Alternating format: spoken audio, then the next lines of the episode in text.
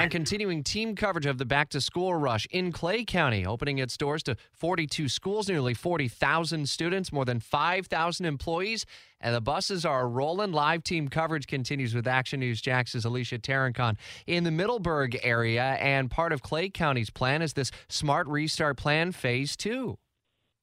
That's correct. And part of that Smart Restart Plan, they are encouraging a lot of parents, especially for the little ones headed out to school, to go ahead and do those temperature checks. And a lot of the schools, if children do feel sick, they actually have an isolation room where they're going to place those children for a parent or guardian to go ahead and pick them up. And as you mentioned before, it's already starting to get pretty busy over here in the Middleburg area because we've been at the bus depot over the last hour. And we talked a little bit about a bus shortage here in Clay County.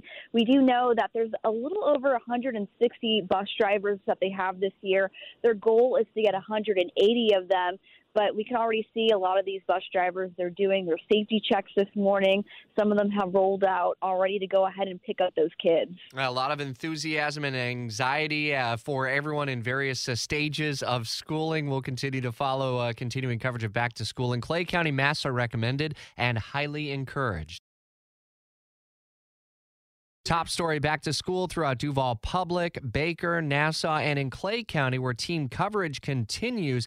I'd imagine that body language is interesting depending on whether or not you're seeing teachers, parents, or students. Action News Jax, Alicia Tarancon, live in Fleming Island. Anxiety, certainly one of those feelings everyone feels.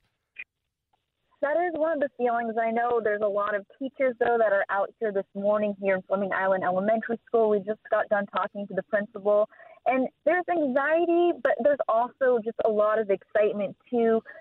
Parents walking into the building. I know last year in Clay County, they weren't able to have visitors, but this year they're actually returning to the school building. So, again, there's a lot of mixed emotions for the new school year. Masks are recommended and highly encouraged. What are you hearing from school leaders about that enforcement?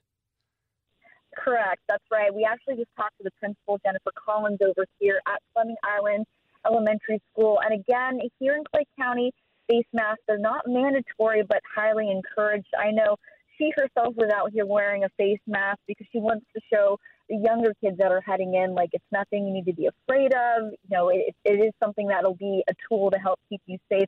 But again, that decision still remains in the hands of the parents here in Clay County. Alicia, thanks. 7:48 with continuing coverage of today's top story.